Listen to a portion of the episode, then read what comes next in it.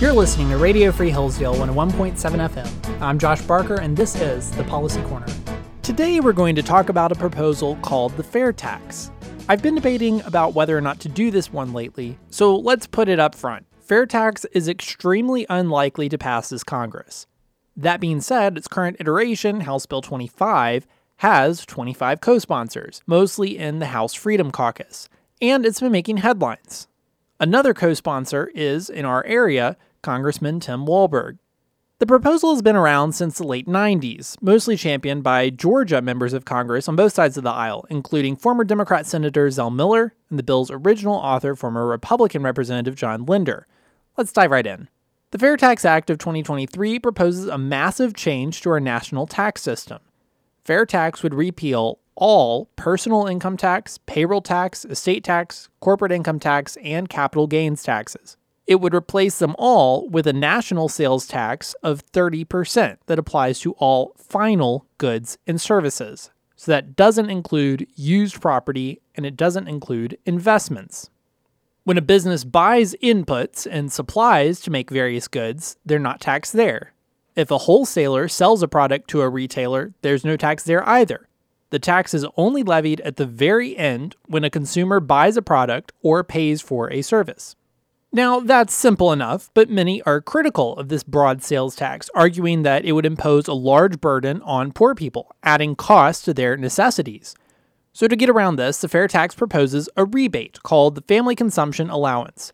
This rebate amount would be based on the amount of tax someone at the poverty level would be expected to pay and gives everyone a rebate for this money, regardless of income status. So, what happens in the end? when one is calculating the percentage of income someone is paying in taxes, someone at the poverty line theoretically should not be paying anything in taxes under the fair tax. The wealthier would be paying a higher percentage than the middle class, thanks to this rebate that is distributed monthly. But of course, the fair tax does not levy a tax on investment, which the wealthier are more likely to do than middle class individuals. In addition, tax evasion is supposed to be more difficult because there's a smaller number of business filers under the system rather than all individuals and corporations. Another question would this tax just raise prices by 30%? Well, fair tax advocates say that's not the case. They argue that corporate and payroll taxes, as well as tax compliance costs, are already included in the cost of goods purchased today the prices we pay today are actually higher because these taxes are baked into the price of the goods today, they argue.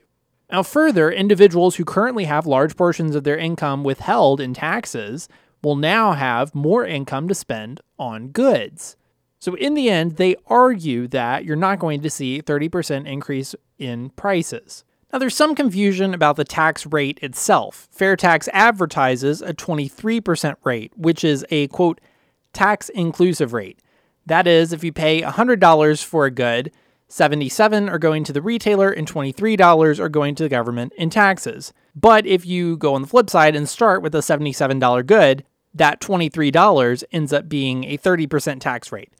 So the math works out 23 cents of every dollar you would spend would be tax. In practice, that's a 30% sales tax.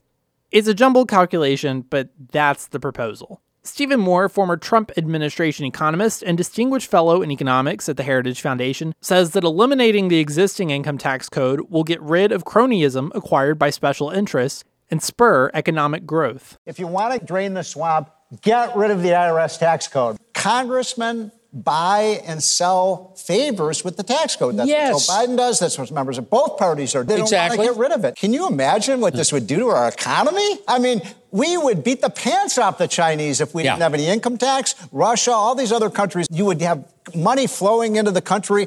Factories would be built in the United States. They wouldn't be going to Mexico and these other countries. We would become a magnet. We would be the high growth country in the world. However, the proposal is not without its fair share of critics. Erica York, a senior economist at the Tax Foundation, says the tax rate would have to be much higher in order to keep the same amount of revenue flowing in. It proposes a sales tax rate of 30%, But in order to be revenue neutral, the tax rate would be closer to the high 40s, potentially even higher. York also adds that low income individuals are likely to end up worse off under the fair tax. Absolutely, the, the monthly payments would blunt some of the regressive impact. But compared to tax system today, where lower income households often face negative income tax rates, it's not clear that for every low income household, they would be better off under this system. There's certain to be much more debate and discussion in the future. But for now, that's all. Thanks for tuning into Radio Free Hillsdale, 101.7 FM.